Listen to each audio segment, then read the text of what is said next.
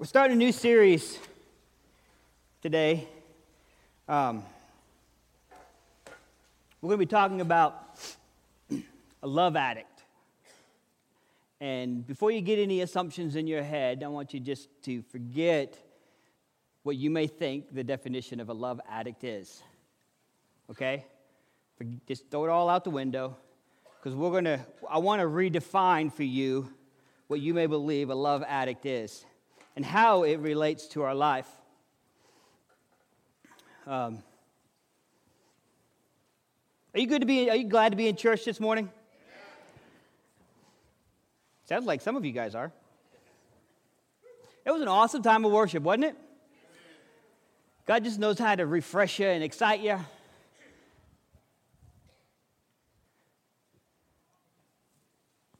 Man, you are a good looking bunch of people. I'm going to spend more time on this side of the sanctuary because there are more people over here. Not because you guys are less pretty, but there's just more people over here. I figured out how to get more people to sit on this side of the sanctuary. It's not preach to them more. It's pave this area and put parking over here so everybody has to come in that door. And then they're just going to come over here and sit over here.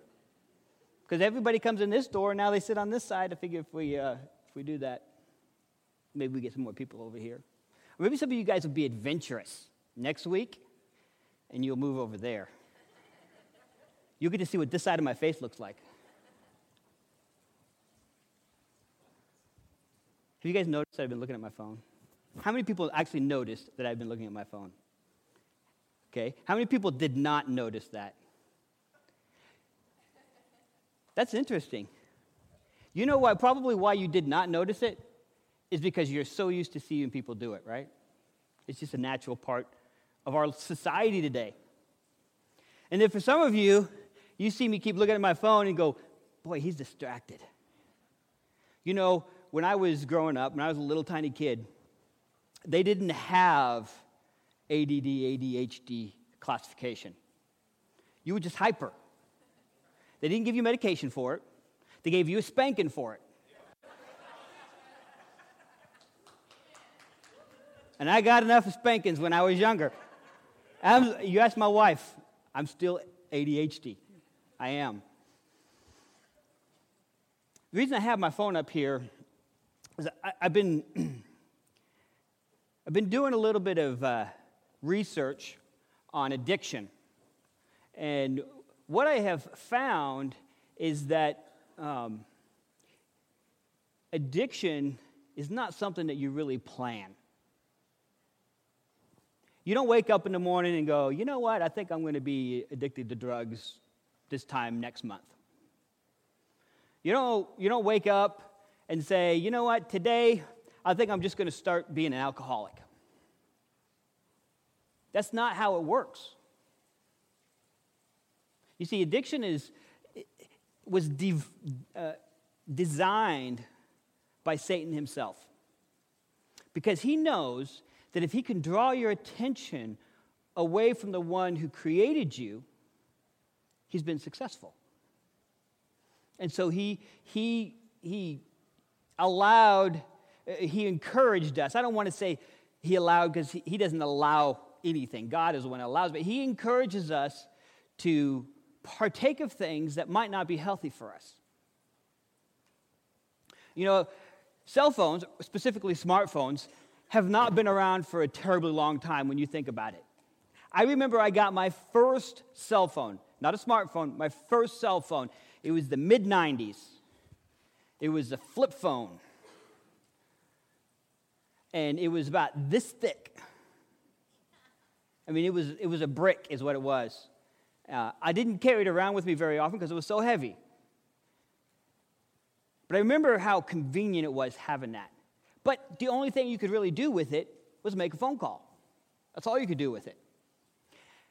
And then a few years later, um, I say a few years, probably about 10 years later, I got my first smartphone. So we're looking, we're looking about 2005, which is, you know, what would that make, 13 years ago? 14 years ago, somewhere in there. Got my first smartphone. Uh, they weren't completely new at that time, but what Apple did, they did with this, they did with smartphones the same thing that Microsoft did with computers. They made it so easy to use that anybody could do it. And because of that, we have okay, I'm going to take a survey. How many people in here do not have a smartphone? Raise your hand high. Okay, so we got four, about four, five of us. Okay, well, us, five of you. I have one. So, all of you know how they work. All of you know how easy they are. Did you know that statistics, and, and, this is just in the last 13 years, because before 13 years ago, the masses did not have smartphones. Did you know that in the last 13 years, they've already um, discovered that more people are addicted to their phone than anything else? Because we can't put it down. You go, you go to a, um, a place of work where you have a computer, you have your keyboard right here, and you have your screen right here, and you have your cell phone right here. And, and I'm not talking about face down, I'm talking about face up. And most of the time, we're like this. The boss, the boss comes by, boss goes away, some of you, specifically the younger generation, um, can't go anywhere without your cell phone. I'm proud to say my wife leaves her cell phone home all the time. I don't. and it's not necessarily because I'm addicted to my phone, uh, as much as it is if she leaves her phone at home and we go somewhere and a car breaks down, I don't want to have to yell out the window for somebody to help me. I yell in my phone.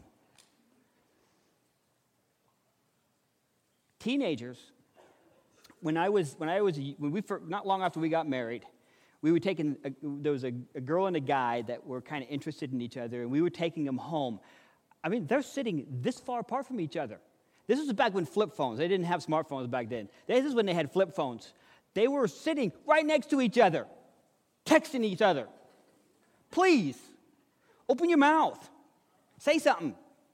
What are you saying something I don't you don't want your youth pastor to hear? No. So why aren't you talking? I don't know. Can't tell you how many times I've heard that. I don't know. There's this thing in our brains, a chemical uh, messenger, as it were, dopamine. How many people have ever heard of dopamine? More people than I thought, surprisingly. It's one of the key uh, ingredients of addiction. Because one, of its, one of its main purposes is to give a sense of pleasure. And research has shown that when a notification pops up on your cell phone or Facebook, Instagram, or Pinterest, or whatever, when a notification pops up, it triggers something in your mind. And there's nothing necessarily wrong with that. But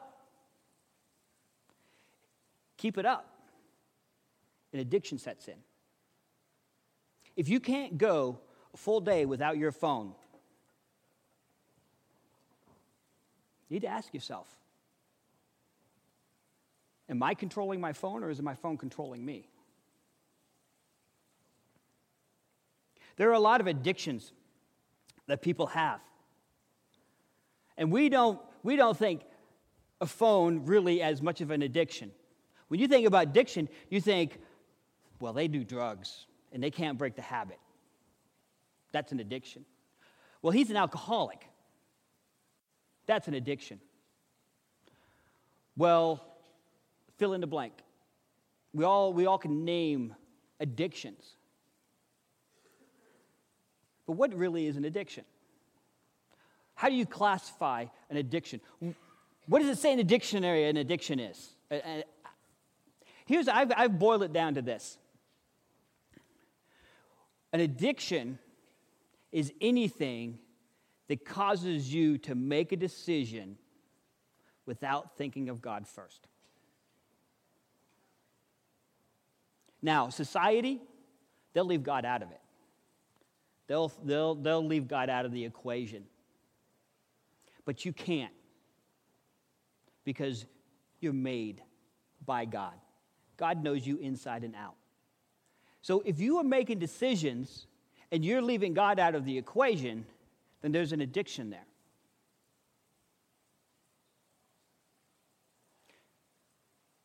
But you know, we're human beings. We're bound to have some kind of addiction.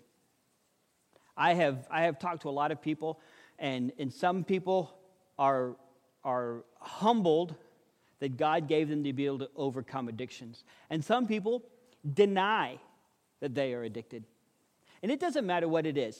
Like I said, it could be alcohol, it could be drugs. You could be addicted to lying, exaggerating the truth, as it were. You could be addicted to food. The Bible talks about glutton, being a glutton. Now, I want, I want to make this very clear. I have met people who are very thin, but are gluttons. So, weight has nothing to do with gluttony. Gluttony is finding security in food. Again, you're putting something else in the place of God, and that's an addiction. An addiction is a sin because you're replacing God with something else.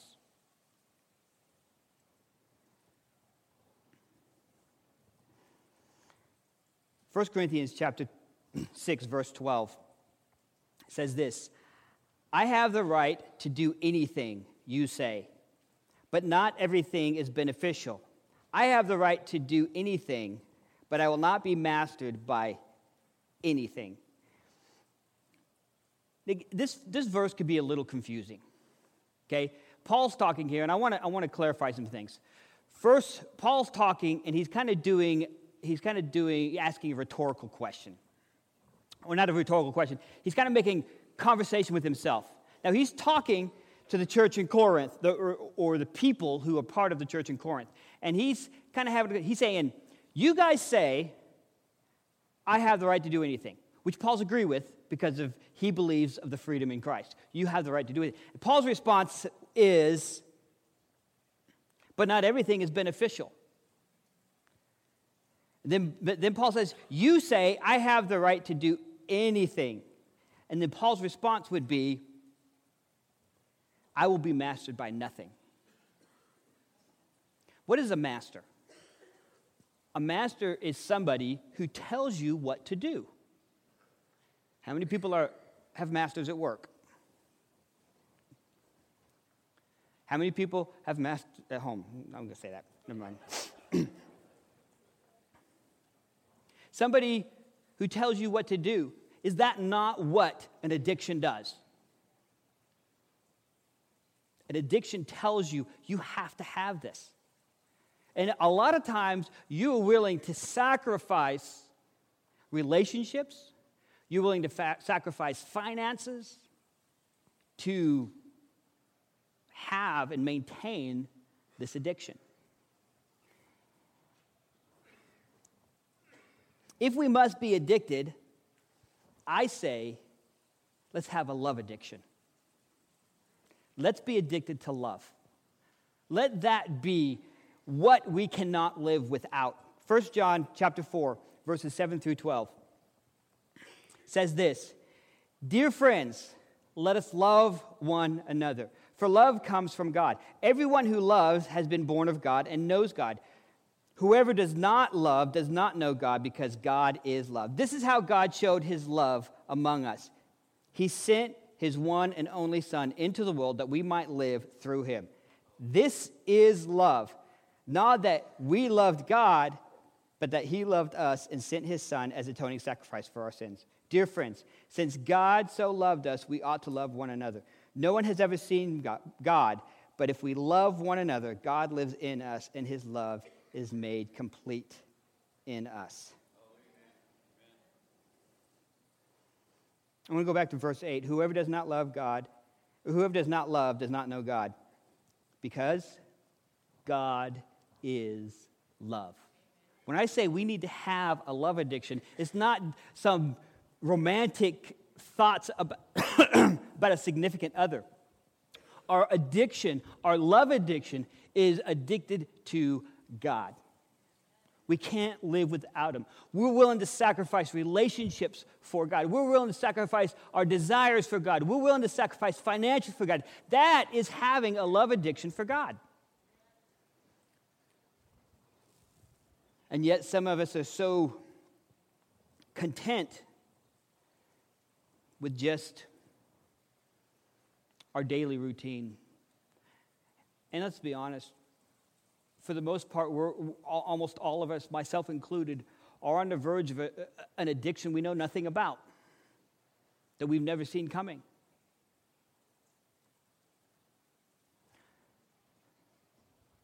When I was uh, in high school, going into college, well, I was actually in college by this time. I, was, I had an addiction, believe it or not. Most people don't know this. My wife, I think I told her this story, but it was not really, uh, I didn't call it an addiction. I had an addiction. It was so bad, this addiction that I had, that I would check, I would forget my responsibilities. I skipped church for this addiction. I was going to school to be a pastor, and I would skip church because of this addiction. I would skip classes because of this addiction. I would, uh, I would invest my money because of this addiction. You say, man, Pastor Steve, we didn't know you were addicted. We know you were an addict. And, and you might think, when I tell you what this addiction was, you might think, well, that seems a little, that seems a little fake. You know what my addiction was? Playing basketball. Every chance I got, I played basketball. A group of guys were going to play basketball, and I was supposed to go to work. I'd call in and say, Hey, I'm going to be a couple hours late. Seriously, I did it. School, I had a couple of evening classes. Some of my friends said, Hey, we're going to go play basketball. You want to come? Oh, I got class. Okay, we'll see you later. I'd show up anyway, skip class. Spent $250 on a pair of shoes because of basketball. See, we, we, can't, we can't just assume that addiction is, is any one thing. Because addiction is not about what you're addicted to, it's about your heart and where you place your heart. We need to be addicted to God, we need to be addicted to love. So, over the next four weeks, I'm going to be talking about certain things that we may be addicted to. And today, we're going to talk about people. We're going to talk about people. Like I said, I've been, I was a youth pastor for many years, and um, is it amazing how, how the newness of a relationship captivates us? It does. You meet somebody, especially when you're younger, but it's not limited to younger, younger adults or teenagers. You know, older people are this way too. You meet somebody for the first time, especially if it's kind of a romantic, intimate type of attraction, and we, for, we forget that we're human. We start acting like Pavlov's dog, start slobbering all over the place.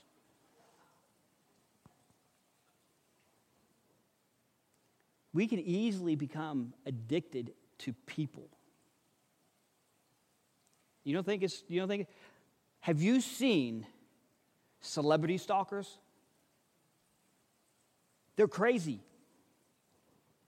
They go to, they follow the tour bus all over the place. They know everything about that person. They know that person better than that person knows themselves. Because they're addicted to whatever image that person We find it all over the place, this, this, this addiction to people. Maybe, maybe it's not that, that first love, maybe it's not a celebrity, maybe your addiction, maybe your addiction is to your spouse. Now, don't get me wrong. I think you should love your spouse like you love your own body. But remember what I said about addiction addiction is anything that takes the place of God. So when you allow your relationship with your spouse to take the place of God, you're destined for failure. Because then your approval stops coming from God, your approval starts coming from your spouse. So, what happens if your spouse decides to leave?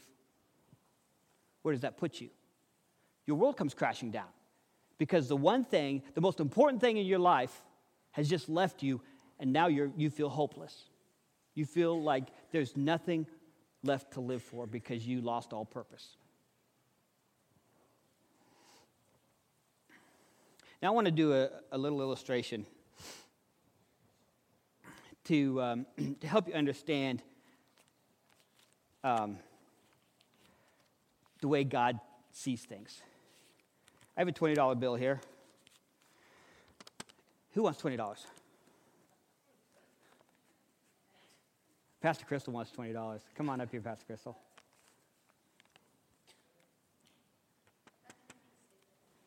Do you, anything, you don't have to do anything except for answer questions. How much is this $20 worth? $20. Right. And you would you take this if I gave it to you, right? Well, yeah. Absolutely. What if I rubbed it into the ground like that? No, still You're still going to use it? Why? Because it's still worth 20 Oh, okay.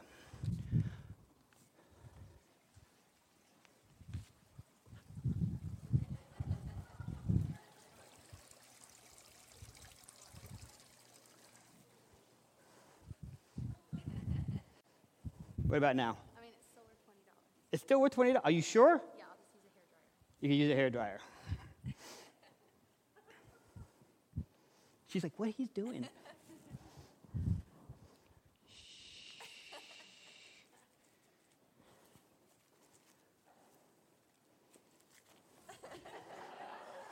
what is that? It's manure.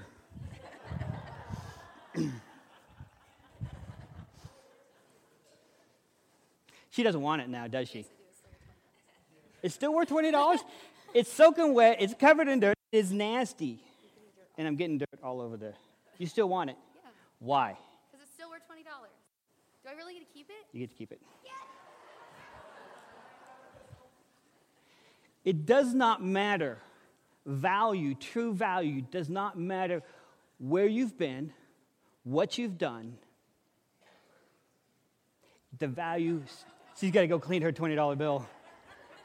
the value does not change. And that is the same thing with human beings.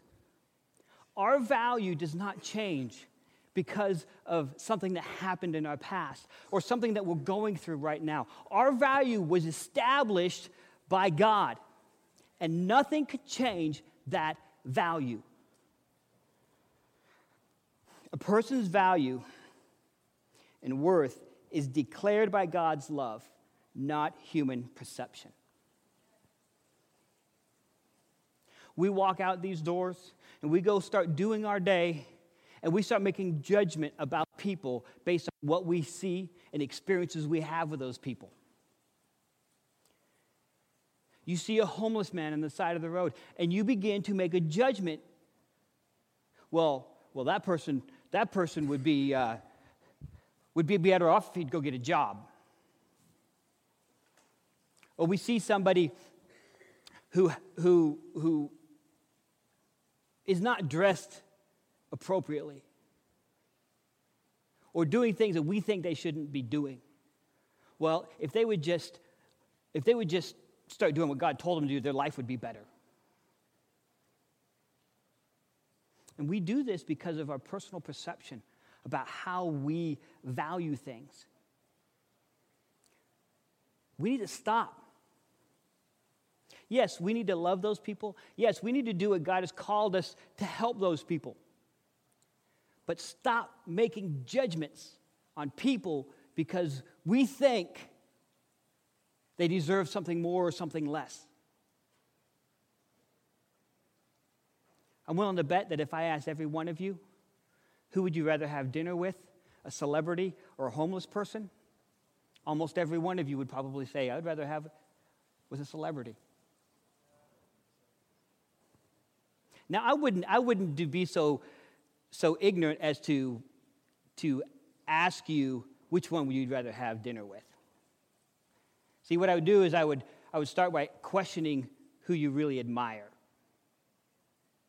See, I'd find, I'd find the right person to ask. The problem is that we we place value on things differently than God does.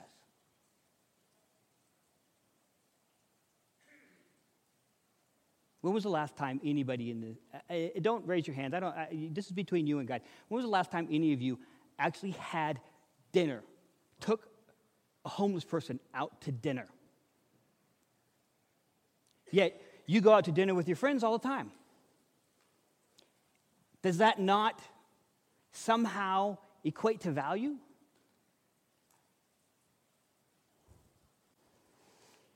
We have to redefine our perception of value and base it on the fact that God loves them.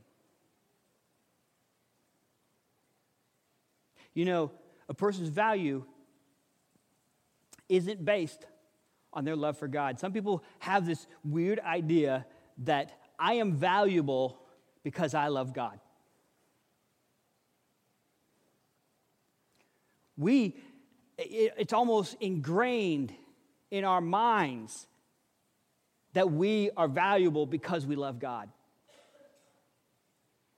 But that couldn't be further from the truth. It is not your love for God that makes you valuable, it is God's love for you. Because if it was your love for God, then your love, or God's love for you, would be, your value would be dependent on what you do. And your value is not dependent on what you do. Just like that $20 bill. It didn't matter whether it was soaked in water, had dirt all over the place, its value remained the same. And it is so much more with human beings. Romans 5, verse 8 says, But God demonstrated his own love for us in this why we were still sinners, Christ died for us. We have value. It doesn't matter whether you're sitting in this room or maybe you're at home or maybe you're watching this later on or listening to this later on and you're in a terrible place. There is value in you, not because of where you're at, where you've been, what you've done. There's value in you because you are loved by God.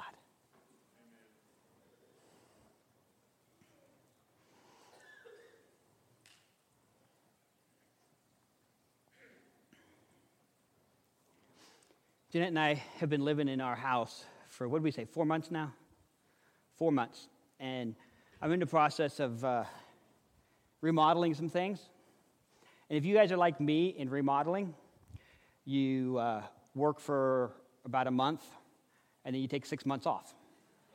And then you work for, my wife's going, no, you're not doing that. in the process of, uh, of looking over the house and, and, and doing, looking at doing some remodeling, we have a basement that is completely unfinished. And so I'm, I'm, we cleaned out part of the basement and we put our exercise machines down there and I put a TV down there. So, because we're addicted to TV, so we have to have TV while we're jogging. And we can say amen to that. What do you guys don't work out? So, so I'm downstairs and I get everything cleaned up and I'm, and I'm looking at the, the, the, ceiling downstairs, which is the floor above, and there's nothing, it's not furnished. And, and I'm looking at all of the electrical wire that's down there.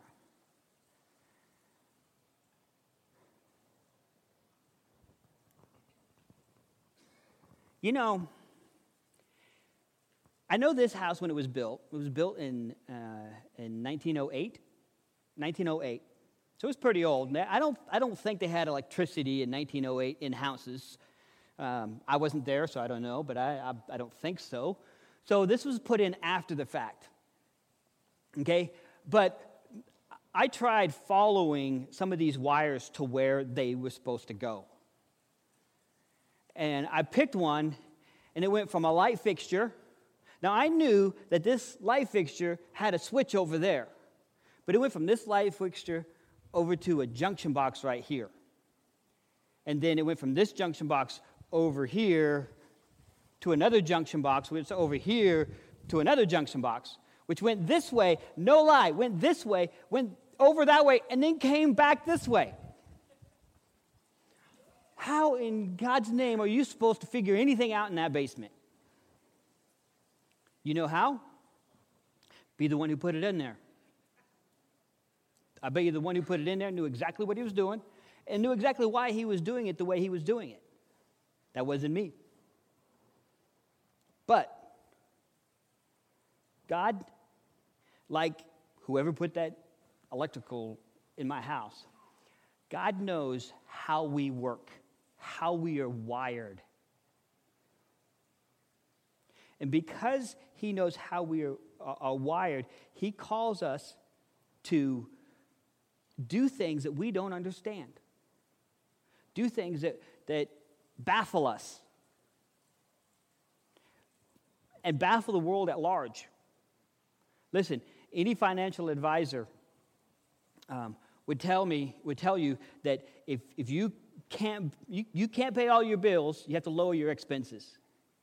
And so they're going to tell you that whatever you give away to for free to people need to be cut first. So your giving to the church should be cut first. Financial advisors would tell you that. And then you pay all of your bills. But God tells you the completely the opposite. God tells you to give first what He requires, and then He'll take care of the rest, even though you don't know how it's going to happen. But see, God understands something that maybe secular financial advisors don't understand. And that is when we are willing to give something away, we are not controlled by it. And it's like that with money, it's like that with relationships.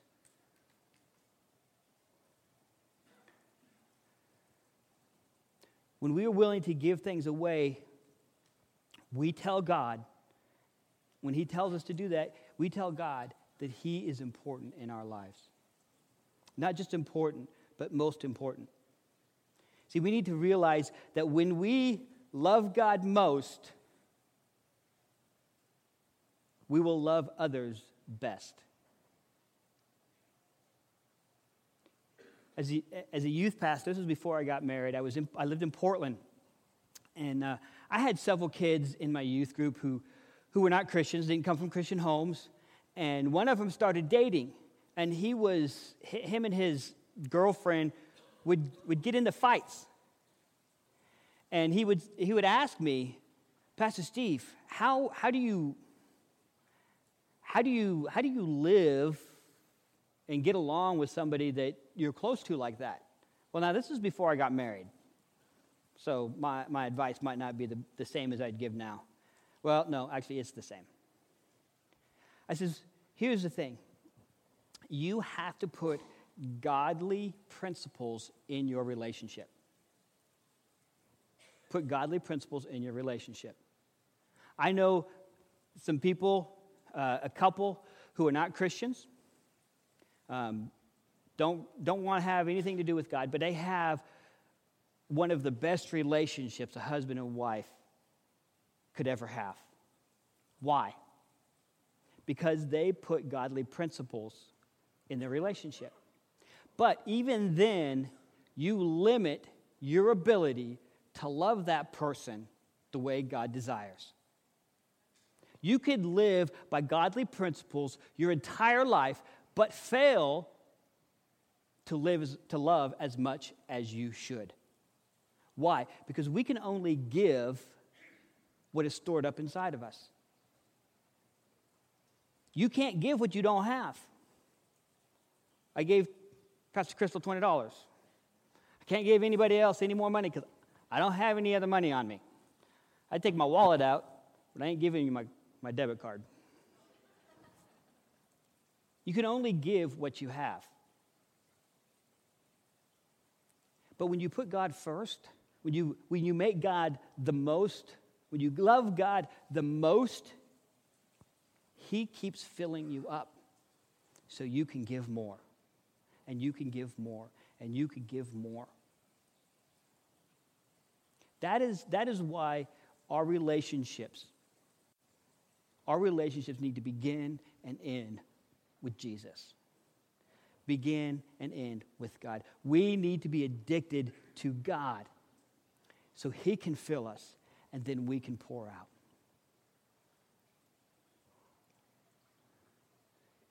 You have a hard time forgiving? Get more of God. You have a hard time showing compassion? Let God pour into you. You have a hard time uh, uh, showing love? Let God pour into you. Are you dealing with insecurity? Let God pour into you.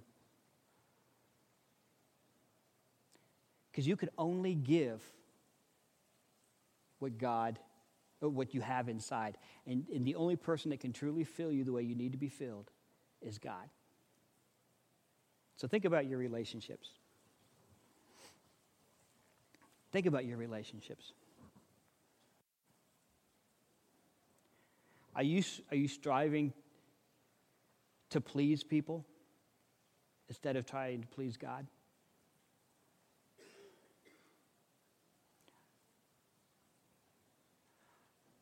Not that you, not that you shouldn't love people and do things for them, but are you striving to please them? Do you put more worth in somebody than you should? Do you put less worth in somebody than you should?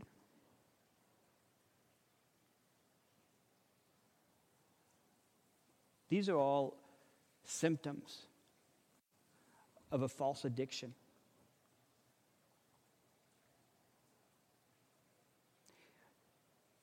One day, everything you know will be gone here on earth. Every relationship that you have here on earth will be changed. In, in God, if He's not put first in your life, will eventually ruin your life. Just like, just like the heroin addict didn't wake up one morning and say, you know what, I think I'm going to start, I'm going to be a drug addict. No, it starts with something simple, something innocent and it grows and grows and grows until it's uncontrollable.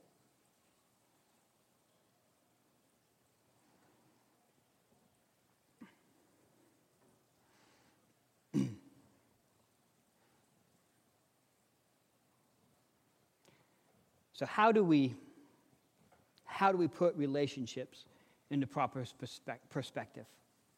What can we do? What, what are some action steps that can help us redefine our relationships the way God intended? Well, first and foremost, you need to just start worshiping God. There's just no other way of putting it. Start worshiping God.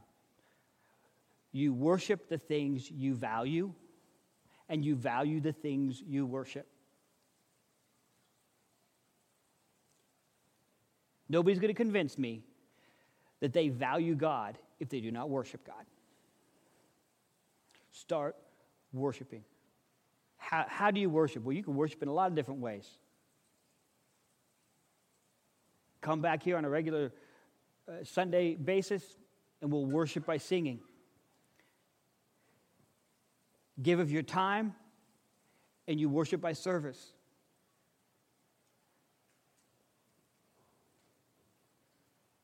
Start by worshiping God If you don't know what to do, ask God. Say, God, how do I worship you?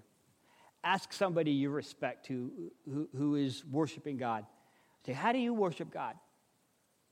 The key is if you want to break the addiction of relationships in your life, put everything back into proper perspective in your life, it starts with worship.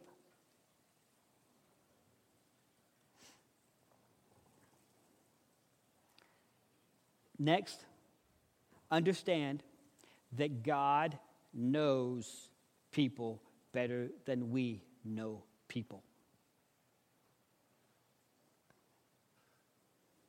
We don't often see people's faults. Sometimes they do a really good job of hiding those faults from us. And sometimes we see people's faults and we don't see the good things in their lives. Maybe it's because we're not looking hard enough. Maybe it's just because they do a good job of hiding that too. But see, nobody can hide anything from God. So if you truly want to put your relationship in perspective, get to know God, and He will speak to you about that relationship. You'll be able to say the things that need to be said. I've said this, I, have told you guys many times. My brother um, struggles with alcohol. There was a point in his, in his life, uh, about a year ago, I guess, a point in his life where uh, my brother is not a very good drunk. And he would call me up and, and he would start accusing me of things. Made no sense, but usually when people are drunk, things don't make any sense. Start accusing me, he'd start cussing at me. He'd just start crying. He went through a bunch of phases.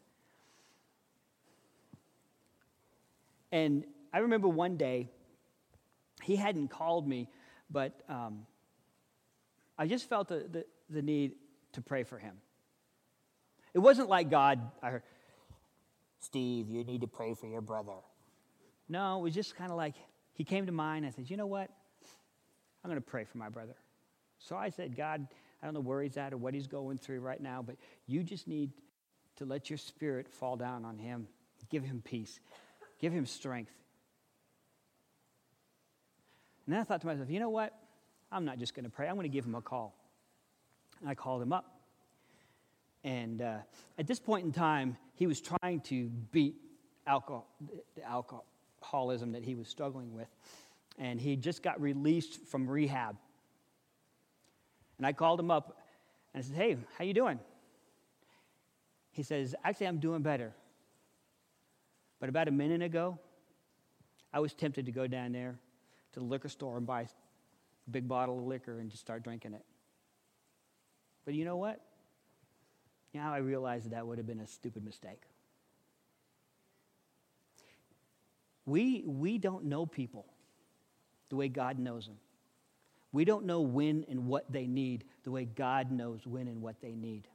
But when we are, are in, in touch with God. When God is the most in our lives and we love God most, He uses us to touch people's lives. Now, I would love to say that after that incident, he never drank again, but that's just not the case.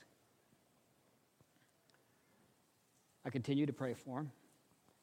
Um, I, I, I heard from my dad that he's He's been sober for a couple months now, three months maybe. But we don't know, and we can't even pretend to know what, what other people are going through, the struggles they have, the successes they have. But God knows.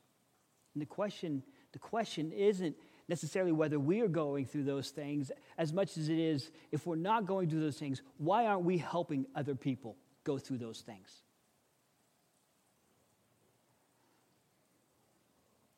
Mark chapter 12. And I'm going to I'm going to close with this verse. Love the Lord your God with all of your heart, with all of your soul, with all of your mind, and with all of your strength. That is loving God most. The second is this love your neighbor as yourself. And that is loving others best. We cannot compromise on that. I want to challenge you to do something for me this week. And if you haven't noticed, I try and challenge you guys every week to do something. So here's what I want you to do this week I want you to spend the first half of the week, maybe Monday, Tuesday, Wednesday, Monday, Tuesday, somewhere in there. And I want, I want you to ask God to show you. Show you. You don't have to do anything quite yet. Just show you the value of people from His eyes. That's your prayer. God, show me the value of people in your eyes. The first half of the week. The last half of the week, Thursday, Friday, Saturday, somewhere in there, I want you to ask God, help me show others their value in your eyes. First, you're getting, you're getting a, a perspective from God, and then you're acting on that perspective. Because it doesn't do any good to have love if you're not doing anything with it.